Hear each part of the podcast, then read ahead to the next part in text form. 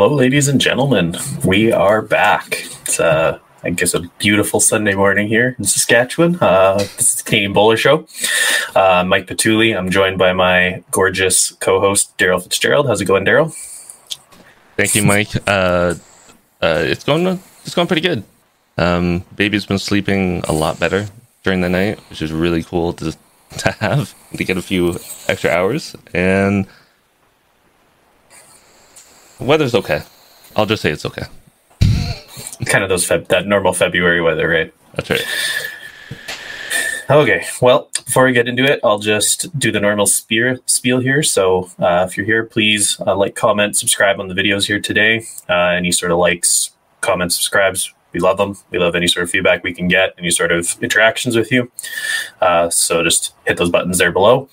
Uh, if you weren't, aren't able to get to the video here today, uh, we are also available on all podcast platforms. So within the day or two, the show being live, we do have them on the podcast platforms there. And we also get posted to YouTube, uh, usually within a day or so. So you can check us out after the fact as well. So, Daryl, um, I guess we do have uh, somber news to sort of start out with again. Uh, another Canadian bowler, uh, friend of the friend of ours, I guess, uh, Christy Graham passed away just over a week ago. Um, so we wanted to start at the show just uh, briefly talk about that because Christy was a pretty prevalent bowler in Canada. Uh, went to nationals lots. I played against him myself quite a few times. So I just wanted to say something there and send my condolences out to the the Graham family. Yeah, that was tough to hear, and that was a shock. Um, uh, obviously, details have been spread around and and whatnot, but um, uh, to hear that uh, was sad news. I played Christy a couple times in the mixed pairs. Um, once in BC, it was in uh, Parkview uh, on the island, and um, and then again in Quebec. Um, and I think in Quebec he was with Mary Wright. Um, super nice guy, really fun to chat with, really fun to play against. Um, just an awesome bowler. Um, obviously, really good, um, as many people know who played against him. And uh, just a long time uh, BC, I'll say just BC legend. Like he, he just kept coming out of there in whatever format um, playing, and just was always a contender. Like always, um, always had the skills to to win the championship. So you knew he was always in the mix. So uh, it's unfortunate yeah, no, we wanted to just start up the show there and uh, take a moment for that, just because kind of unfortunate it's been that way that for the two shows or two shows in the last little while here we've we've had news like that, but I guess that's just the way it is sometimes. So I guess if we move on, um, right as we finished our previous show, uh, Daryl remembered that we forgot to touch on information we would have liked to touch the last show. So, uh, World Bowls Tour came out with uh, quite a bit of interesting new information. So they're doing a new format, uh, I guess, new tournament. So it's uh, pretty much they're going to be having it. Looks sounds like it's like the end of March, March thirty first, April the second, and it's uh, going to be a Stanley Indoor Bowls Club and it pretty much looks like it's uh, allowing more qualifiers into the tournament. So I guess you might know a little more than me, Daryl. Uh, do you want to go ahead? Uh, yeah, 32 players will compete for the title. Uh, the draw will be filled by the top 16 players from the rankings and then 16 qualifiers. Um, so this kind of say what's new. Um, on completion of the first round of matches, I'm just going to read this so I don't forget anything. Uh, on completion of the first round matches, uh, a fresh live draw will be made to determine who plays whom all the way up to the grand final. Also, this year, on top of having the normal show rink, we will ha- be using three other outer rinks at the same time, a bit like snooker, I guess. Uh, this means we'll be taking a huge number of qualifiers through from the PBA qualifiers. This is the best chance that PBA members uh, will have to get into the world ranking events. Um, there'll be no shot clock in operation during this event. Uh, players will be allowed to wear their own bowl shirt. Um, will be uh, this will allow players to have their own identity. Uh, players will also be allowed to use their own bowls, providing they are not blue. Blue bowls on blue carpet will be extremely hard to see, obviously. Um, UK qualifiers will also take place at the Stanley IBC uh, on the three days prior to the main event. And I think that's it. So it's it's it looks like it's um, just another event that they're adding to their slate of um, uh, of already in place events. Well, it actually looks like quite an interesting well, a good idea in my opinion, just because I know a common, I guess, complaint of a lot of the people from our, our end of the world, the people who have to qualify to get there, is essentially show up and potentially play one game and you're out and go home type of a thing. So this kind of seems like it's giving more games to the people, and then as you're saying, you can kind of have your own identity uh, sort of picking your own shirts, assuming they, they kind of aren't uh, something too crazy is pretty much what they, they talk about in the provisions there. Right. But I like it. It sounds like it would be a nice event to sort of have a few more qualifiers playing and sort of having that mixture of the ranked and the qualifiers. Yeah, I mean, uh, I, I've been um, a little bit of a critic of the WBT before, where um, I thought they had when they came in, it was awesome. It was something new, something fresh. Um, the events that they were doing uh, were awesome. Um, they started to change and get onto YouTube and Facebook and, and all that, and that was fantastic. Um, I was just really hoping that they'd keep pushing the envelope, and I'm glad to see this year that um, they're making some changes. They're small ones, like clothing, you know, new shirts, you know, black shorts and, and whatnot that they can wear. Uh, this event um, so I'm hoping that they just keep that ball rolling because I think they have an opportunity to really um, push the envelope as far as bowls go in the northern hemisphere. Um, Australia's been pushing a lot of stuff in the southern, but um, the UK with the WBT I think, could make some really big changes and some really leaps forward. They're on BBC. They have a YouTube following. They have a Facebook following. Um, you know, it would be nice to see them jump out and, and start taking advantage of all those social media um, followers and, and, and, people that are um, um really interested in the WBT and and start to try new things. Um, I think that's that's where I'd like to see WBT go next. Um, this is a great start, but uh, keep pushing forward, really. Yeah, no, I I'm, i look forward to watching it on YouTube, sort of just to see what the format is, as you're saying, with the primary rink and then some side rinks. It'll be kind of a an interesting format to see the I guess just different than their standard um, play, like movable rink playing on the one and you only see the one and that's all that's there. So yeah, it'll be cool when they do that. So again, that's March 31st to April the 2nd. So just over a month from now, we'll be able to see some more bowls from there. Yeah. So I guess we have a pretty busy show here planned. Um, I guess we'll not really do much of an intro to this, but we do have an interview. So this is a pre-recorded interview that we have. Um, so I guess do you just want, do we want to throw it to that now, Daryl? Yeah, absolutely. Um, the intro will be there, but uh, Lynsey Clarke, a longtime Jackaroo for uh, Bowls Australia. Um, enjoy the interview, and we'll see you at the end. Hello, ladies and gentlemen. Welcome to the Canadian Bowler. I'm Mike Petuli. I'm joined here today with Daryl Fitzgerald and special guest Lynsey Clarke. Thanks for joining us, Lynsey. No worries. Really excited, guys. Uh, so one of our, or I guess the way we usually start out an interview is we we like to give you the floor, sort of explain to us, uh, I guess, who you are. Uh, I guess who's Lynsey Clarke today. So Go ahead. How long you got? No. uh, yeah, so Lynsey Clarke. So I'm an Australian Jackaroo, been in the Australian Bowls team um, going on nearly 20 years, which is pretty cool in itself. I'm 38 and I've been playing the sport for 27 years. Um, so, yeah, got introduced like a lot of people um, through my family, um, and I've managed to uh, yeah win a few titles along my way. And yeah, just love our sport. I love the people in it.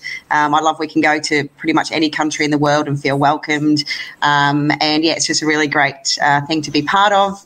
Uh, alongside my yeah bowls aspirations and, and bowls career, I'm now a uh, pathways coach with Bowls Australia. So I look after our Queensland athletes in our emerging and development um, space. So the ones that are sort of the next level Australian um, So helping develop their game, be a bit of a mentor for them, uh, just help them in, in life and their well-being and uh, career outside of bowls and stuff like that as well, which is pretty cool. Um, also a mum and a wife, so I got two little ones: six-year-old Kenzie, my daughter, and a three-year-old boy Harvey, Hurricane Harvey, I call him.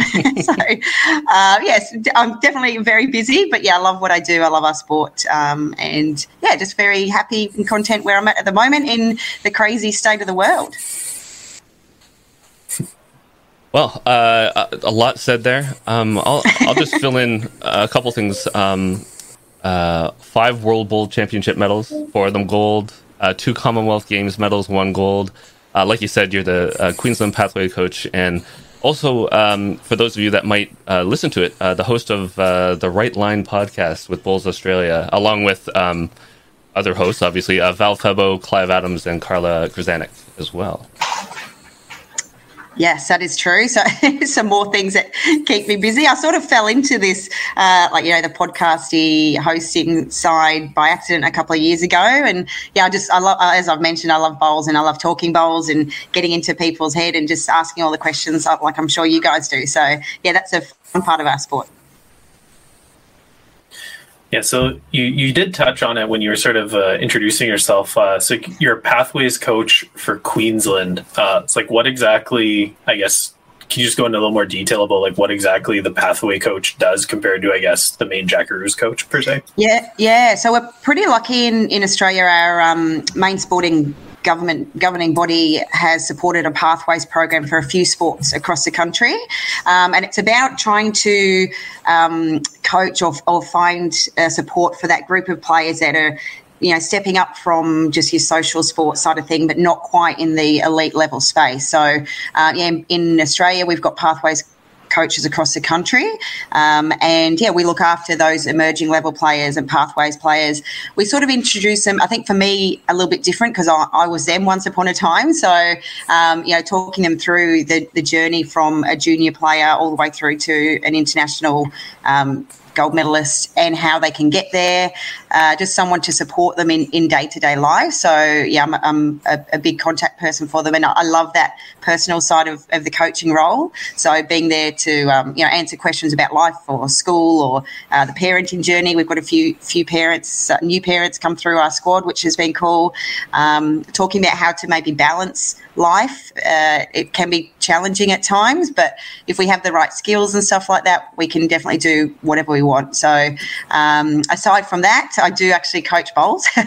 so, uh, a, a, lot of my crew obviously are very talented already. So, I don't really coach the basics as such, unless there's a problem. You know, they're not getting a, a forehand run. We might maybe analyze what their delivery is doing. Um, but for the most part, it's just getting them on the green, um, talking them through some new drills or training strategies. They might be in a form slump, so we might just sometimes just talking about that can can get it off their mind. So, um, yeah, just be there for that. Um, the Pathways program, we're hoping it, it, develops. It's only been in existence since October 2020. Um, and through that time, obviously, like everyone, COVID's impacted everything. So we've missed a, a few events and a few get togethers, but it's about we want to combine our pathways and emerging with our open and our para crew. Um, we've got a really strong uh, para squad over here in Australia now, which is awesome. Um, they are inspirational what they what they can achieve and what they can do and they they also teach us a lot as well so um, yeah just combining everyone and, and getting them to experience um, what it's like to, to be an elite athlete but still actually having to have a normal life as well that's incredible um, I mm. uh, being um, part of the development side uh, in Canada, there's a lot of stuff that you said there that um, I feel that um, I do too as a development coach. Helping people come along, introduce them to the more competitive side of bowls, how to get to nationals, all that. Um, for me as a player, um, being on the team and then transitioning over to coaching, it was a it was a really interesting experience. I wasn't sure I wanted to do it at first. Um, for you guys over there, you've got um, Gary, who's now the uh, the head coach, who was a former player. You've got obviously Karen Murphy, a longtime player that's now just transitioned over to coaching. Uh, with you in this um, uh, in this role, do you see yourself eventually trying to make that transition and, and take the coaching path? Look, I, I didn't initially. I, I took on the role or applied for the role because I'm, I'm passionate about our sport and development and my state of Queensland. I'm a, a really a proud Queenslander. So I wanted our state to be better and our players to be better, and I wanted more Queenslanders in our national squads. Um, now I'm in it, and I was a bit like you. I'm a bit like, oh, you know, I'm not sure. Um, um, I've never. I had a, a junior coaching um, crew in my club that I looked after, and that sort of kick-started my desire to help people. Um, in terms of the national coach, I think you know it's a big job. I know Gary. He's you know he didn't have much hair, but he's lost a lot of it. and Glass was the same. Steve Glasson before him, but the great thing about him and Karen and and Glass before him is they're great people, and I think they it's not just about coaching the sport, but the, the person as well. And I think you've had potentially them on, on your show or they're going to be on the show, but they talk about people first, which is something I'm passionate about as well. So if if that culture was the same, potentially I could go there. It is a massive job. I'm not sure my husband would like me to take it on. It's a lot of time away and it's it's a big program to manage. But um, you know, potentially that could be an avenue. I'm I really love the athlete wellbeing space. So um, potentially going in, into an athlete wellbeing role and looking after that side for our athletes could be something I'd like to do. But the, the great thing in Australia, there's lots of opportunities and for any coach at, at, you know from club level they can step up to being an advanced coach and if they wanted to coach our state and then progress. You don't have to be a great player to be a great coach. I think we've seen it across many sports for that um, to hold true but i think yeah there's there's great opportunities in the coaching world and hopefully if we get some international events happening it'll be uh, quite exciting. But it is it is a, a 24-7 job the coaching role i think which i probably as you you know, you guys both being coaches, but you're on all the time. So if, if one of our players needs something at any stage, I'm always open. Uh, yeah, give me a call or, or get in touch. Um, so it is co- quite consuming, but when you love it, it it's uh, it's not too bad a job. Uh, it's yeah, being a life coach. I guess I didn't realize was such an important part of uh, the, the, national team coaching, but I guess it would be something that would kind of go hand in hand with coaching people. Yeah, yeah. I think I think that's what people don't realize as well, especially our, our youth coming through. They just want to play for Australia, um, but when you get there, you realize you really need to have your life in order to be totally focus on what you're doing.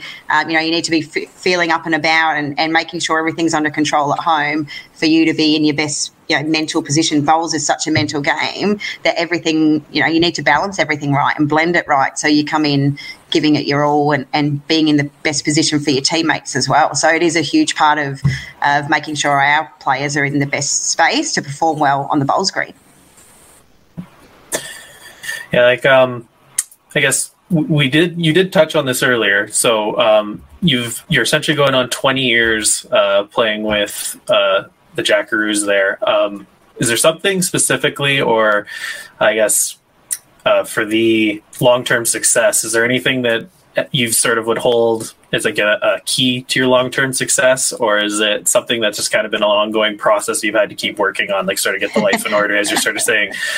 Yeah, a bit of both, I think, because my life journey's changed over those 20 years as well. It, it's it's changed uh, about what's made me successful. I think the, at this point in time, it's definitely the support and my support team I've got around me. So um, I've got a, a, very supportive husband and my mum and his mum that, that help manage the load at home. We are away a lot. So with two little ones, we need to make sure our, our support crew's in order. And if I didn't have that, I couldn't do what I do. So um, I suppose, yeah, this point in my career, it's been the support, and even from our national team, they're really um, and, have had to find their way with mums on tour and um, new dads, and and how we balance all that, and making sure that again we're family first. If something ever happened at home, you know we know that we've got the support from our national team that we can manage that and and be open to coming back into camp or whatever it is. So yeah, probably that support, and I think early days.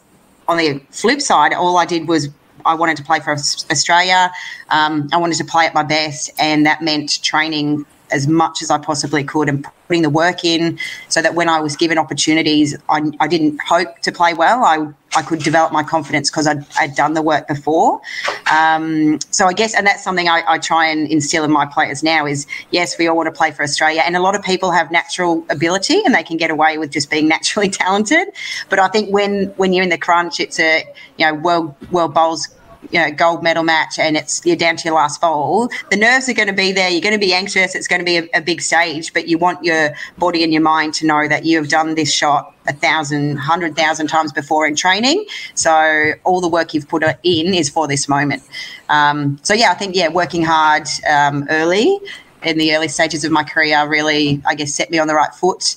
Um, I think I've tried to be a, a, good sports person, I guess, off the field as well. So making sure you're humble and gracious and um, all, all those qualities that really good athletes can possess. I've, I've made sure I've tried to to uh, be be that sort of person as well, which I guess has has kept my longevity in our sport. If, if you're a great player but you're a bit of a dud person, I don't think that would float very well over here for very long. uh, um, hmm. so, uh, talking about um, your long career, um, you've done so many things. We we talked about you know you're on the podcast, coach, um, won a ton of medals. What's the next big thing on your plate to achieve? Look, I think well, for me, the World Bowls on the Gold Coast in 2020 was going to be a bit of a maybe finale for me. That would have been a, a home Commonwealth Games in my hometown, uh, World Bowls in my hometown, sorry. So that was something that was a real big carrot. Um, the fact that that was postponed now till 2023, that's definitely something on my bucket list to, um, to try and make that team again, uh, which is, is sometimes the hardest bit over here in Australia. We've, we've got such depth and talent and quality. So to make that final five is is a big journey. But um, yeah, I think the World Bowls in my hometown would be a pretty special one. Uh, obviously, the Commonwealth Games is our next focus. So trying to get to Birmingham this year. Again, we've got a really talented squad. It's been like every country very disjointed. Our prep and um, you know trying to get some trials in and that sort of jazz has been tricky. But yeah, doing everything I can to make that um, Commonwealth Games team, I think, is my next focus. Yeah, like uh, Commonwealth Games, I guess, is the next, the big one, as you're saying. So, I guess um, Commonwealth Games is going to be in England. Uh, traditionally, uh, Australian teams have struggled to win a gold medal. Uh, I guess the Commonwealth Games on a Northern Hemisphere green. So, I guess uh, with the pandemic, everything that's kind of been happening over the last year, has there been anything specific or I guess any extra work that's being done in the the background by the Jackaroos to try and potentially, I guess, climb that mountain, win the, the gold medals there on a Northern Hemisphere green? Yeah, yeah, it's it is a it's a huge challenge, and mainly because we can't replicate the conditions and the green surface that they have in, in the Northern Hemisphere. So uh, we're very spoilt with with beautiful greens in Australia, which is our downfall sometimes when we travel elsewhere. Um, but we have we've got some greens over here. So Mount Tamborine, uh, one of the clubs in Queensland, have made a really lush, probably one of the most similar uh, greens we can find in Australia to a UK condition. So we've um, yeah we've got some really good greens to try as much as we can replicate that.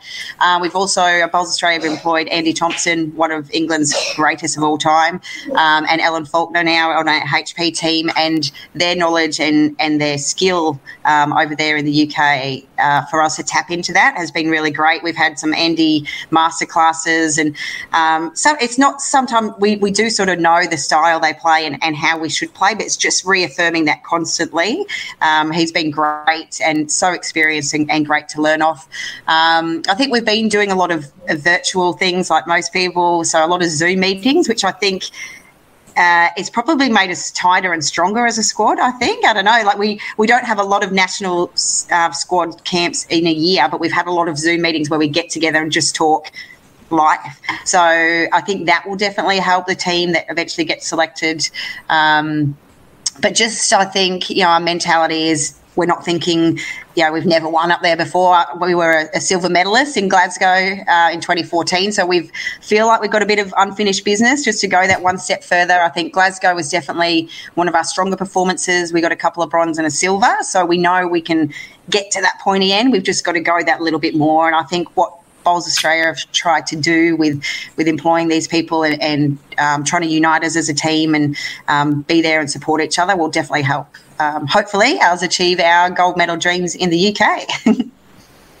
uh, talking about the pandemic, um, obviously in Queensland, um, you've had, uh, I guess, a little better process as far as um, being able to bowl and having a little more openness and, and not so many lockdowns.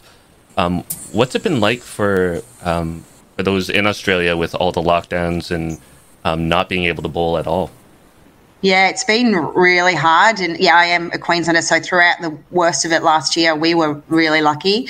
Um, we only had some three day lockdowns here and there, and we were one or two cases every now and then. Um, but that made it a bit challenging for our, our squaddies and our, our mates that are in Sydney or were in Victoria. And I think Victoria had the longest lockdown in, in the whole world. So um, it was a challenge, but I suppose we all took, well, we got together a lot um, with with meetings and stuff, and we were all trying to find a bit of a silver lining. So whether it was taking on a new um, career, whether it was taking on some study, uh, whether it was you're finding a new hobby. Um, a few of our crew had babies in that time, um, so that yeah, we try to make positive. We don't often have a lot of downtime, so it was challenging. I think for those you know those that were on their own, I think was probably the hardest. So we tried to get around those guys as much as possible, um, but there's nothing like getting back on the green. And I think it's it has definitely made people more hungry and when, when we get out there, we, we managed to get an Australian Open in, in June last year, which looking back was incredible. Um, but um, it was probably our Jackaroo, one of our most successful Australian Opens as a, as a squad of Australian players because we were just keen as mustard to get out there and compete. So I think that's definitely a, a positive out of it. I think bring on Commonwealth Games because we haven't had an international event for probably two and a half years by the time that rolls around. yeah, talking about the Commonwealth Games, um, like it's there's kind of been talk that it's been on shaky ground at this point. Potentially could be one of the last Commonwealth Games where bowls is involved. Um, so what what do you think the Commonwealth Games means to bowls as a sport? Oh, it's it's huge. It's, it's our Olympics. It's uh, the biggest thing you can aspire to. I know when I was a kid, I wanted. To, I didn't realize, but when I was eleven, my goal was to play in the Olympics for bowls. And then I got told a few years later we're actually not an Olympic sport, so that wasn't ideal. But um, Commonwealth Games is the same. It's it's a, a multi multi sport event. So the fact that our bowlers, like in Australia, we could mingle with our swimmers, uh, the boxing crew, the hockey girls. Like it was a huge experience in terms of an athlete to get that. Um, I'd like to hope, I think, you know, a lot of the countries that um, bid for the Commonwealth Games are bowls um, oriented. So hopefully there's, you know, there's a space there for bowls. I, I think definitely that uh, potentially the way we, we run our sport in a Commonwealth Games may change. Um, we've already seen, obviously, uh, that the introduction of the red and blue bowls um, are going to happen, which I think will be great for the for the viewers at home, uh, for people that might want to just tune in and watch a quick sport. That might be the next step. But um, I definitely think there's a huge space for for bowls, and I think the more people that see it in in a quick, fast format that's colourful or easy to follow, I think for a non bowler um, I think the key is it needs to be easy to follow, and, and you don't have to sit there for three hours and watch, you know, like Test cricket. You know, there's definitely a space for our traditional form of bowls, but I think. Uh, things like the BPL we've introduced in Australia or the, the quick fast format um, already in the World Bowls Tour, watching just green and red bowls is just easy. You can just tune in and watch it, and it's just easy to follow. So um, I'd like to think that we can um, develop our sport to, to be uh, something that other countries that maybe aren't bowls mad would want in their Commonwealth Games because people like to watch it. It's a fun thing to enjoy. You can easily get behind it, um, and it's just a great sport. So hopefully this won't be one of the last. I would like to think that bowls is is around for the long term. Um, and I mean, we'll always have our world championships and stuff like that, but I think Commonwealth Games is just a pinnacle because it's such a big event, and it's probably where most of our people get known. You know, we never get free to air TV really with bowls at prime time. So um, yeah, hopefully it continues on. Um, keeping along that line, um, there's another role that we didn't mention at the beginning, um, and honestly, with um, being a mom and all those other things, I don't know how you can continue to do it. But you're also part of um, the Olympic Advisory Committee for World Bowls, and I would think that the success of Commonwealth Games, keeping it um, in the realm of bowls, um, making all these changes would directly affect uh, what you guys are doing as far as trying to get bowls into the Olympics. Um, has there been a lot of talk about uh, you know needing to change that format and not have long games and and some of the stuff that the uh, Commonwealth Games is actually trying to do? Yeah, 100%. The, the funny thing is, we actually uh, started the advisory group before the news came through that the Commonwealth Games, that bowls wouldn't be a core sport.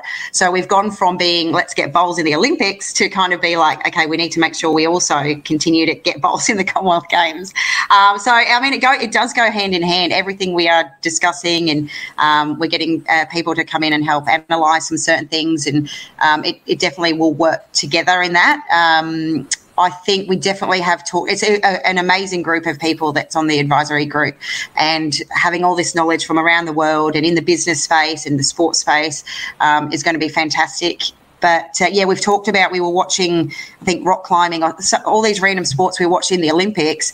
Like, why did we sit there and watch this guy climb up the wall and done in like a second? You know, like, so what, what can we take with bowls to make it a, a little bit more um, attractive for a country that isn't bowls mad why would they want bowls so it is it is talking shorter games uh, potentially less people uh, more color like all that talks going around the table and, and just trying to work out why why people aren't maybe watching it and how we could get them in, involved in some of these random sports that we sat there and watched. Why did we sit there and watch them? That, that sounds like quite an interesting uh, I guess group to be a part of because a lot of those things are I guess experimental type of things that you mm. almost want to see if it would work or what you could yeah. do to make it work.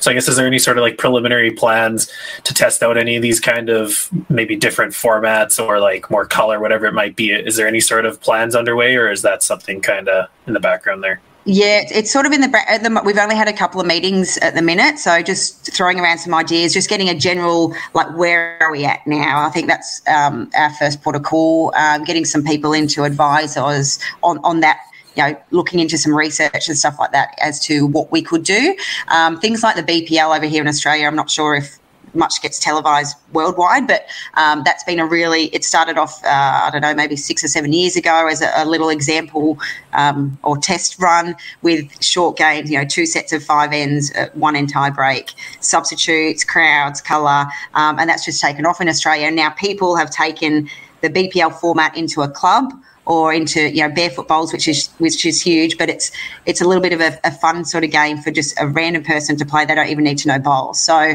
um, using that as a bit of a test case going forward might be good. I think Bowls New Zealand have done something similar with their um, Bowls3Five event. Um, so yeah, they're definitely things that we can look at and see the success of, and maybe build on potentially i mean i'm very much a traditionalist with with my bowls like starting 27 years ago. So you know i'm all for the like the three hour match and you know hanging on to the last bowl and that sort of jazz. But i think there, there will be a space for that. But um, yeah we just we definitely need to change the game to to make it more attractive in this environment. People just want things quick and fast and easy. That's it. I'm right there with you. I'm uh playing so long. I could sit i can sit there and watch a fours match for three hours and be yeah. perfectly fine and really engaged on what's going on.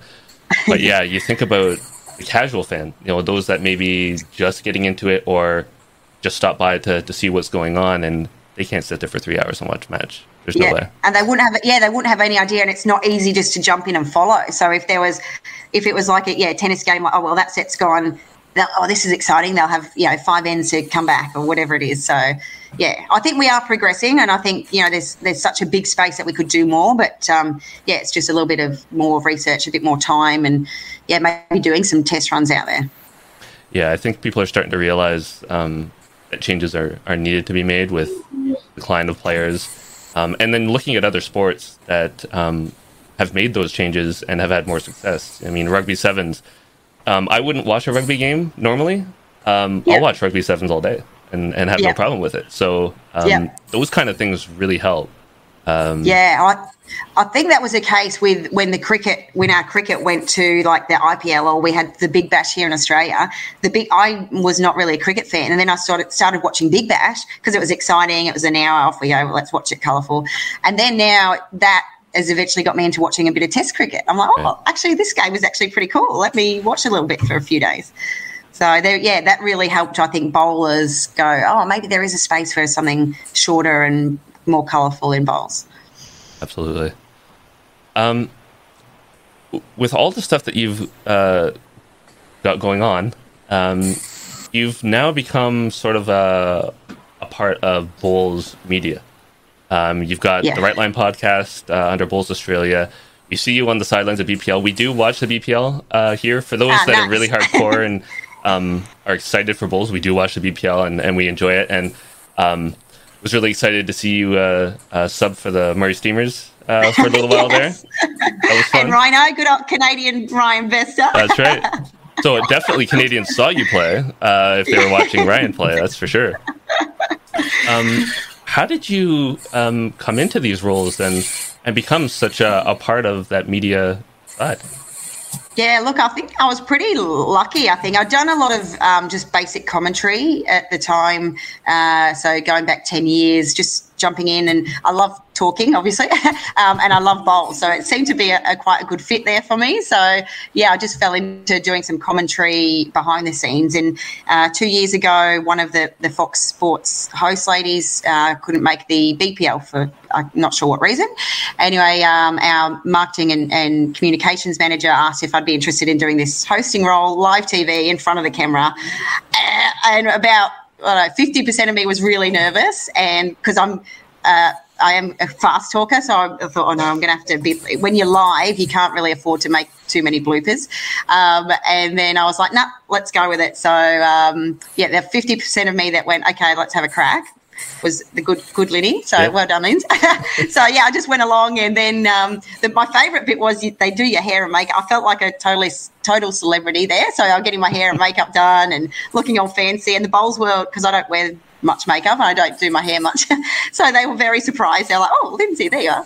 Um, anyway, then I just, yeah, I got out there super nervous, but the players, like I know all of them. Um, I know our game inside out. So I felt once I got going, and I can slow down my talking. Um, I just loved it. Yeah, I just loved getting into their head and maybe asking questions that a, a general um, uh, broadcast host might not know because they're not into bowls. There's definitely a space for that as well. So Jack, who I work alongside of, is amazing and, and incredible professional. So he's a more professional one. I'm the more uh, uh, colourful one, you could say.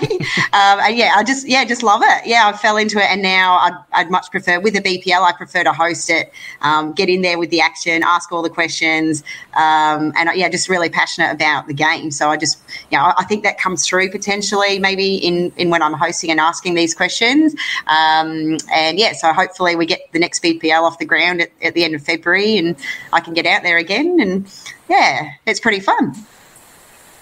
Oh, and the podcast. Sorry, sorry, oh, sorry to interrupt. um, I, I, do. Yeah, I, we got the podcast going this year, and I'd never done a podcast before, so I was like, okay, do we need a camera? Do I what what are we doing here?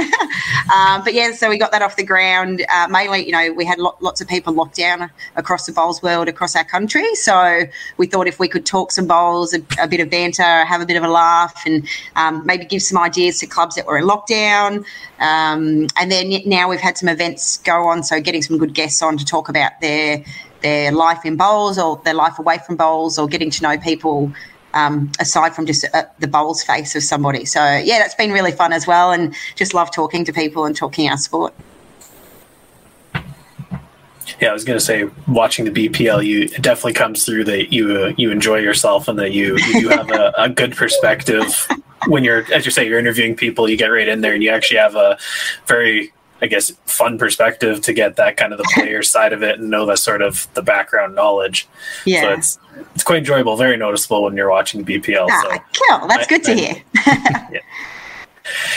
Um, so I guess like the the one other aspect we haven't really touched on was I guess sort of being a, a, a jackaroo. So being part of the Australian national team, very prestigious. Um, there's a lot of sort of expectations that go along with being a jackaroo.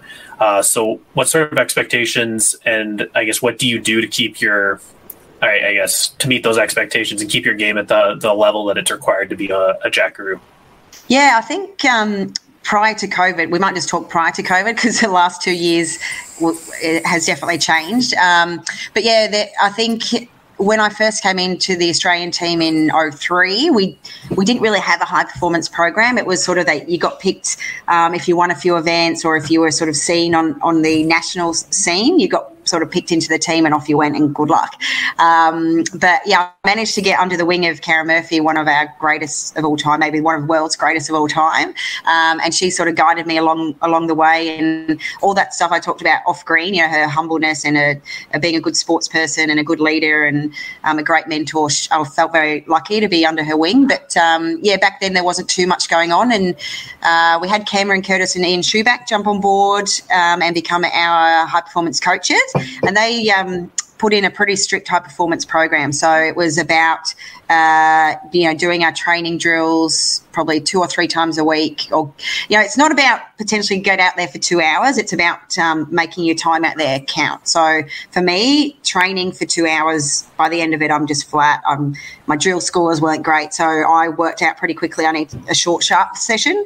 Um, I might do a couple of drills in an hour and then get off, and then I'd come back the next day and do something similar. Um, so yeah, it's just working on our drill skills. Uh, we do a lot of match simulations as well. So on the Gold Coast, there's a lot of Australian Jackaroos. So we try and catch up with each other when we can, um, and just go through maybe a singles or a pairs and, and do some match simulations because you, you know, skills are great for developing consistency, and then that confidence comes in a game because you can utilize that. But you, there's no good just being a great skill player. You need to be able to put that into action when you know the, the pressure's on and you're in a, in a game situation. So doing a lot of match simulations was um, important, um, and then our fitness and psychological side as well. So uh, we're expected to do three training sessions a week, um, and that's a mixture of strength and endurance sort of work as well, and then just working on our mental side. So we've had sports psychs, we've had uh, books to read, we've had uh, podcasts these days to tune into, but that mental side is, is such a big component of our sport that if you've got that right, then the rest will come. If you've put in the work on the green and you've got your mental side um, right, then that's a perfect recipe for success. So it is. It is. Uh, we're expected to do a fair bit, um, but it's such a prestigious place to be, and you know, sometimes you're like, oh no, I've got to do get out there and do another drill, or I've, I've got one session left, and you don't feel like it. But you've got to. What motivates us, I think, is the fact that there's very few people that can play for their sport in anything, um, and in the bowls world, you know, people are, are biting at our heels in Australia to get our spot. So for us to keep our spot and, and, retain our position, we need to be doing the work. Otherwise, you'll you'll be found out very quickly. Um, but yeah, and then just getting together at um, events where we can, and making sure when when we've got opportunities that we're playing the best we possibly can, so that you know you Australian selectors are watching all the events across the country. So we want to make sure we're performing well domestically as well as internationally. So you were talking a little bit earlier about um, obviously you've got um, a new coaching staff. I mean, Gary's been a part of it for quite a long time, uh, moving into yeah. the head role, and now you've got Karen in there, and that um, a good p- reason why they're they're so good in, in, their spots is because they're good people. Um, mm. Watching the Australian team work together over the years um, in different for, uh, formations and different people, it always seems that you guys are super chummy, um, get along really well. Is that a really important aspect of, of why you guys have so much success? Yeah, I 100% I think so. And I think, you know, that the staff has changed over the years, but it comes kind of that, that um, those values and, and that culture comes from the top down. So our, our CEO and, and the board, everyone's very supportive of the high performance space. Um, you know, we've got a great team leading the development of the sport and the grassroots level. So we were able to manage um, all facets, I guess, of, of bowls in, in our country. But that support and that culture, it starts at the top.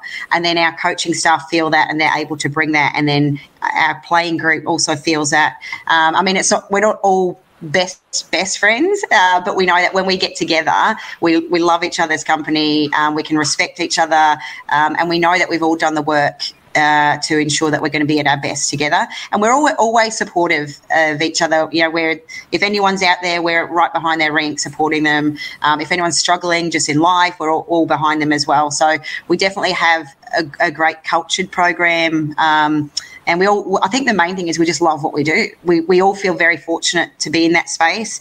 I think through through our first lot of COVID lockdowns, it was a big shock to everyone in the bowls world because a lot of us worked in clubs, um, I had jobs coaching, that sort of stuff, and that just shut down, and, and we had nothing. So it was a scary time, but the fact we had our support network was a, massive savior for a lot of us, I think, um, and that's made us stronger again. But yeah, it's definitely it's a culture and it, it's a philosophy that starts from the top and just filters its way through. And I think it makes us as as a Jackaroo come out the other end when we retire or we're finished as better people just in life. So um, I think that was one of their key principles from Bowls Australia is making us better people, um, and that starts at the top. So yeah, very very fortunate.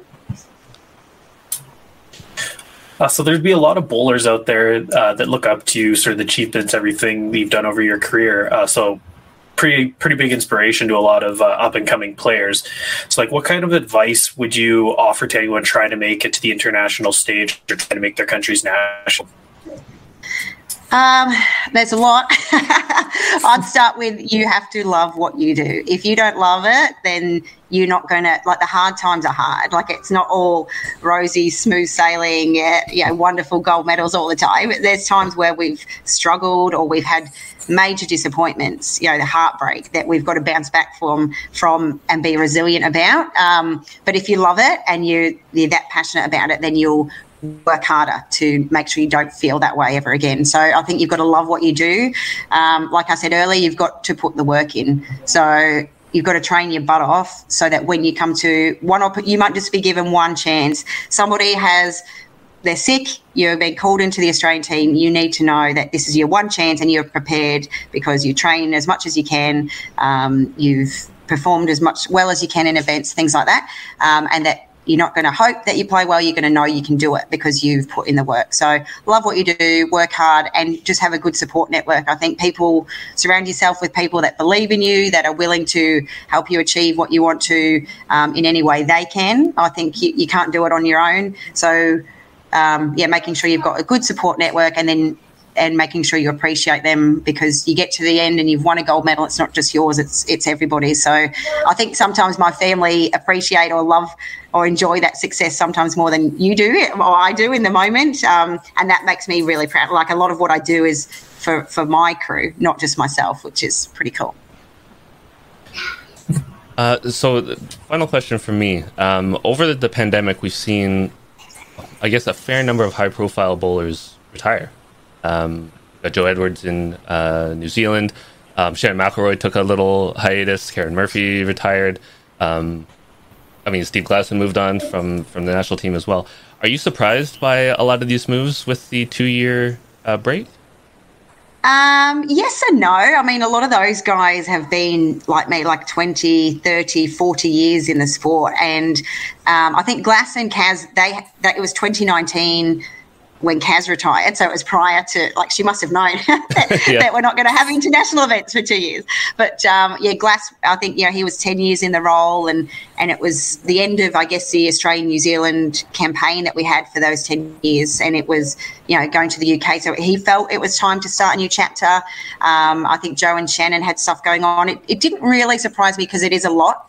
I think for, like I said, our support networks as well, it's a lot for everyone to keep the balls juggling in the air and keep it, it smooth sailing. Um, I think, and those guys, like I say, they've been involved for a long, long time. So potentially, you know, different opportunities or maybe wanting to spend more time with family. If, if you experience then you know that time that you know we've had a lot of downtime from from our sport, which we've probably never had. I've never had in twenty years. Yeah. Um, it's like, oh, this is quite nice actually to, to see your family and make birthday parties and see your friend have their baby and go to a wedding. Like a lot of the time, we haven't been able to do that. So um, I think it depended on how strongly motivated you are to still have things to achieve, or if you just wanted to go down a different path. So it, it was surprising and it wasn't in the same boat. Like I think they easily could have gone on to be successful in what they were doing, but I can easily see how they maybe had different goalposts. So yeah, sad. I think it's sad for the sport because they they were icons, and they still are icons yeah. of our game, but now just yeah in a different way. Well, I guess Daryl said that was the last of his questions. Uh, I don't have anything else that I I, I, I, need, I really need to ask here either. So is, is that all we got here, Daryl? I think so. Yeah, uh, it's it's been fantastic, uh, Lynsey. Um, we were so pumped uh, to hear that you were going to come on the show and um, interview with us. Obviously, we see you on BPL, hear you on um, the Right Line uh, podcast. Um, I know you. Uh, a lot of people know you just from um, seeing you play. Uh, I've been fortunate enough to see you play in person, which is fantastic as well. So, um, just fantastic, and, and thank you so much for coming on. Oh, no worries. Hopefully, we can see each other again one day. yeah. But keep doing, yeah, I think things like podcasts and this getting out information and, um, you know, good stories out to the bowls world in this time is super important. So, great job to you guys as well. And look forward to tuning in. Well, thank you very much for joining us. Thank you. And we're back. that was uh, a great interview. Filmed it a, a little while back there, Daryl. Uh, how how'd you enjoy that one? Oh, it's interesting to um, to have it played back.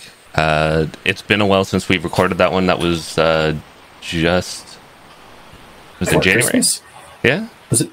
I thought it was just before Christmas. Or maybe it was just yeah. before Christmas that one too. Actually, Yeah. Um, geez, we've done we've done a few interviews. We've got a bunch lined up that we're we're just kind of trimming down, editing a little bit, um, and we've got more interviews on the way because we've had some people after seeing these interviews kind of say, "Hey, you know, uh, we're willing to do some interviews with you." So um, it was great to see. Um, Lynsey was awesome.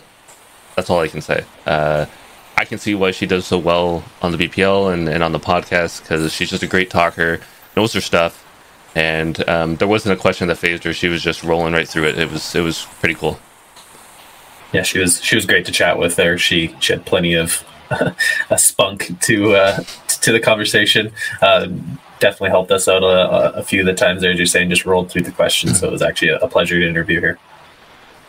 Uh, while we were in the interview, uh, uh, just a quick shout out to uh, to Adam Randall. Uh, thank you for the donation, uh, seven ninety nine Australian.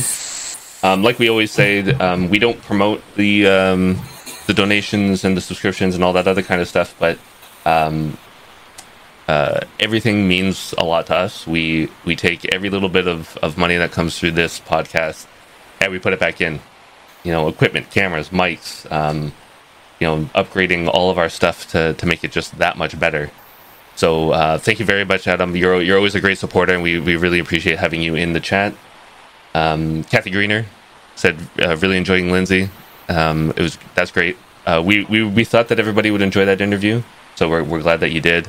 And uh, John Seitman uh, just saying uh, when she said um, for the sport, you've you've got to enjoy it if you're if you're gonna um, try to be part of the national team. Enjoy it, work hard, really enjoy your um, your your travel up to the national team and setting those goals and um, and being part of the sport. So. Uh, yeah, thanks guys for being in the chat. That was awesome. Uh, we were watching it and reading it as we were going through.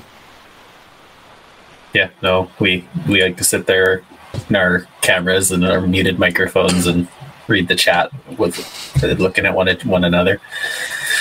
So I guess we have a, a few more topics we wanted to cover before we signed off for the day. Um, so the one that I I guess I was the first one who kind of alerted you to it uh, was about a month ago. So Central Park Lawn Bowling Club in New York um, has kind of fallen into disrepair. Uh, so pretty much there's a petition online. We'll post the link here. So if you want to go in there and help sign the petition, please do. Uh, so it's Central Park Lawn Bowling Club. Uh, was kind of from the story they have there. Looks like it was a good running surface, uh, good green that they were using quite often, kind of in the mid 2000s, even into the 2010s.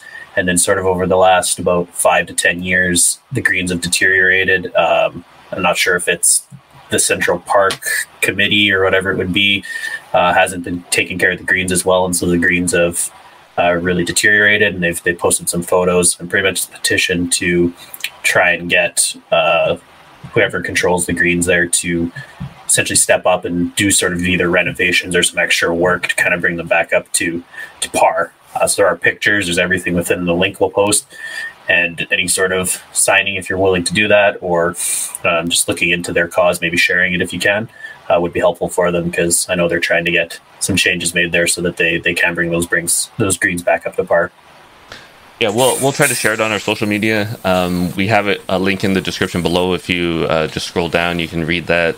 Um, it, it's unfortunate. So, uh, for those of you in the southern hemisphere, you might not uh, know about it. Um, Central Park, big park in in New York, uh, they have uh, a lawn bowling green in there that not many people know about. It it might not seem like a big deal. It's it's one green, but um, in the in the northern hemisphere, North America, um, especially in the United States, there's not a lot of bowling greens as you start to go north. Um, California, Arizona is kind of that hub, Florida as well. But as you start going north, north, north towards Canada, um, the greens become less and less. And I think this is uh, a huge hit, um, especially to the northeast area um, of bowls for the United States. So we want to send our support to them. Um, s- sign the petition.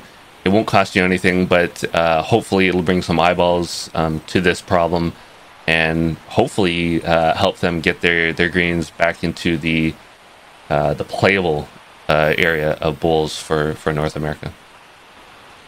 Yeah, no, I've I've wanted to visit that place, well, New York in general, but I've wanted to go to see that green because a couple people that I've talked to have been there, and they said it's actually quite a nice located green because it's right there in Central Park. It's uh, kind of nestled into an area like a nice little part of the park. So hopefully uh, there can be some action there. So definitely do what you can if you can share it. If you can sign that petition, that'd be great for them.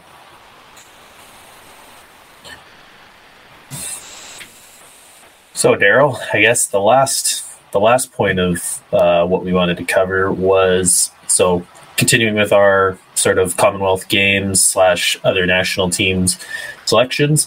Uh, Bowls Ireland came out with essentially announcing their uh, kind of their elite squad that they have for the next year and a bit. Uh, so they didn't announce a Commonwealth Games team or anything, but they announced essentially their short list for all the people that could be picked over the next, I believe it was 18 months or something along those lines. Um, what were your thoughts on the the, the, the team there, Daryl? I'm not gonna lie, I, I got confused between um, the IBA, the IBF, and then the women's side. I don't know the acronym for their side, but I kept clicking on links and I kept jumping back and forth between um, uh, associations because they are split. Um, I mean, uh, it's a good squad. Uh, I mean, um, we'll be kind of hotly anticipating what their Commonwealth Games team will be. Um, one one name that was not on their their list of actual players on the team was Gary Kelly, but they did have a clause, I think, at the bottom that said um, they do reserve the right to pick Gary Kelly, who's one of the um, more well known um, Irish bowlers on the scene. You see him in BPL and down in Australia all the time. Um, so, uh, interesting announcement because uh, I know, especially for Canada and probably for other teams, um, it's been we were really hesitant to try to start pushing the the new selection process for the refresh of the actual national team. We've been focused on trying to figure out of the athletes that we have who's going to go to the Commonwealth Games coming up really shortly. So really surprising that they, they did a, a full national squad, but um, good on them for, for getting it done. And uh, now we'll just wait to see who actually makes the Commonwealth Games team. Yeah, it was that clause there for the the Gary Kelly part was always interesting. But I guess when you have a bowler of that stature who is playing essentially in Australia full time, you you probably do have to kind of put a clause like that in there. Uh, part of the release was they did indicate who they're sending to the European Championships. So the European Championships it's like they're scheduled in July this year. Um, so that team has Gary Kelly on it, and then Stuart Bennett, Stephen Kirkwood, uh, and then Aaron Tennant and Mark Wilson uh, as well. So that's the team they're sending to the European Championship. I'm sure that in combo with the Commonwealth Games, they're likely going to be a almost a, that team. I would think might be the Commonwealth Games team, but again, I know they're they said they're announcing the Commonwealth Games team. I think it was later this month here, so uh, definitely some interesting things to look at on their website. So if you want to check out, as Daryl's saying, there's a few different websites uh, because they separate their uh, separate their bowls associations. So if you want to check them out, there there is information about the women's team and the men's team on different websites there. Yeah, John makes a good point, um, and it's actually a good point for all international athletes. He said Gary Kelly is uh, one simply because he likely won't be able to make it to the UK. There's a lot of players that are in New Zealand, Australia, maybe other countries, and because of COVID, um, the border restrictions are pretty tight. So trying to get someone, say, to come to Canada um, from Australia or New Zealand to actually do uh, practice is extremely tough right now. Um, hopefully, over the next month or so, it'll get better. And probably the same for Ireland. Um, anybody going to the UK, um, other athletes traveling around who are down there. Um, it, it is a precarious situation trying to figure out who can travel, who can't, what restrictions are. Like if they leave Australia, are they easily going to be able to get back in? Um, you don't really want to jeopardize their uh, their day jobs down there or what they're doing down there um, to try to just travel them up for a week and then try to send them back. So it's it's it's a tough situation for all teams trying to do that. Yeah, no, it's going to be an interesting couple of months here to sort of see what happens with all the selections and hopefully everything kind of does continue as normal. Because I know, like when we spoke with uh, Gary Willis, talked about how they kind of have events planned essentially to get the, the players from Australia playing together. And I know that there's plans for even Canada to kind of get the team together. And I'm sure there's other countries that are trying to do the same thing. So hopefully things work out and they, they are able to, with the restrictions, getting people who potentially reside abroad to get to whatever camps or whatever tests are going to be happening. So, Absolutely. well, I think that was about all we had on the schedule there. So, is there anything else you want to talk about today, Daryl? Uh, not really. Um, everybody enjoy your Valentine's Day. Um, that this is your your one warning. You know, don't forget. You got a day. You got a day to go run out and grab right. the stuff. Go out for your emergency shopping now. All right. Okay. Well, uh, just one last reminder, I guess, to uh, like, comment, subscribe. So you're able to uh, hit the button there at the bottom of the screen, be awesome to get any support we can. And I guess uh, if that's it, uh, may all your bowls be touchers.